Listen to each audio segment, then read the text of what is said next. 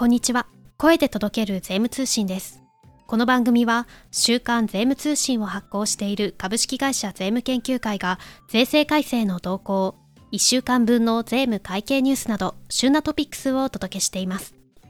それでは今週の税務トピックスを確認していきましょう。9月11日発行の週刊税務通信記事の見出しです。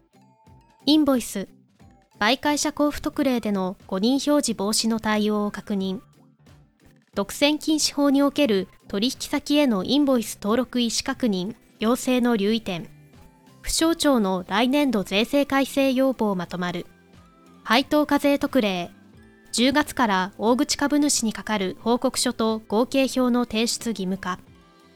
これだけは知っておきたいインボイス制度 Q&A7。免税事業者等との取引関係編。国税庁。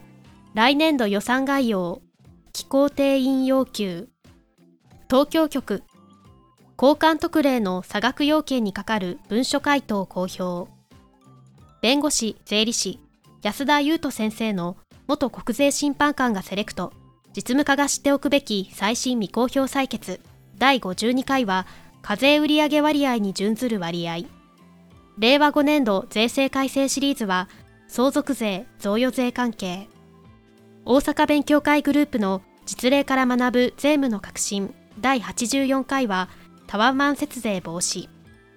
税理士金井恵美子先生のこれからの消費税実務の道しるべ。第68回はインボイス制度12不動産賃貸業の留意点1公認会計士税理士太田達也先生のインボイス制度における帳簿とインボイスで生じる税額のズレ対応。補足。読者からご質問が多かった論点に関する補足解説。ショーウィンドウは交際費等に該当しない支出と役員給与。新設法人と登録通知未達のインボイスです。それでは今週の週刊税務通信展望欄を見ていきましょう。インボイス。媒介者交付特例で誤認表示防止の考え方と記載例を確認。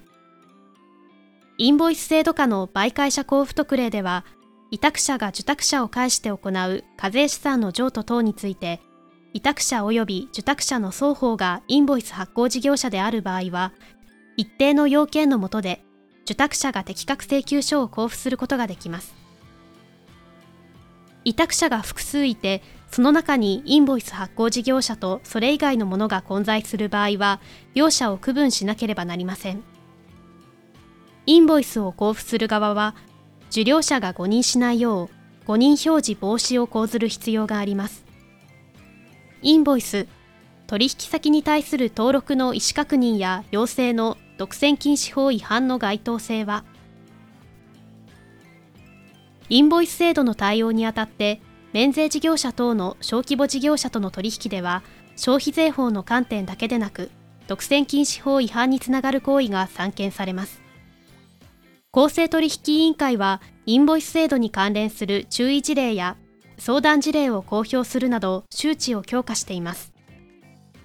大企業においても、免税事業者に対し、インボイス登録発行事業者となる意思確認や登録を進めることが問題視されないか神経を尖らせているようです。そこで今週号では、独占禁止法上の違反行為の該当性を取り上げます。令和6年度改正要望。生産量等に応じた設備投資減税創設や賃上げ税制の拡充延長を求める。各府省庁の令和6年度税制改正要望が8月31日までに出揃いました。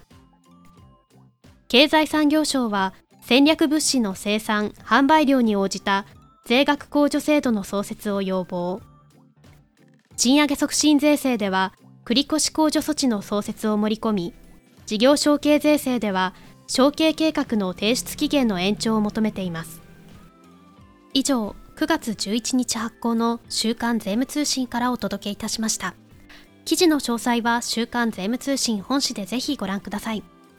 今週号に補足解説が掲載されているインボイス制度における帳簿とインボイスで生じる税額のズレ対応ですが、税務通信データベースでは解説動画を公開しています。太田先生の解説をぜひご視聴ください。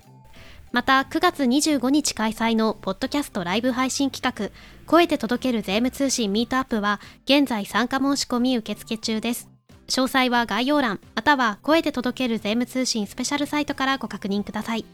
皆様のご参加をお待ちしております。最後までお聴きくださりありがとうございました。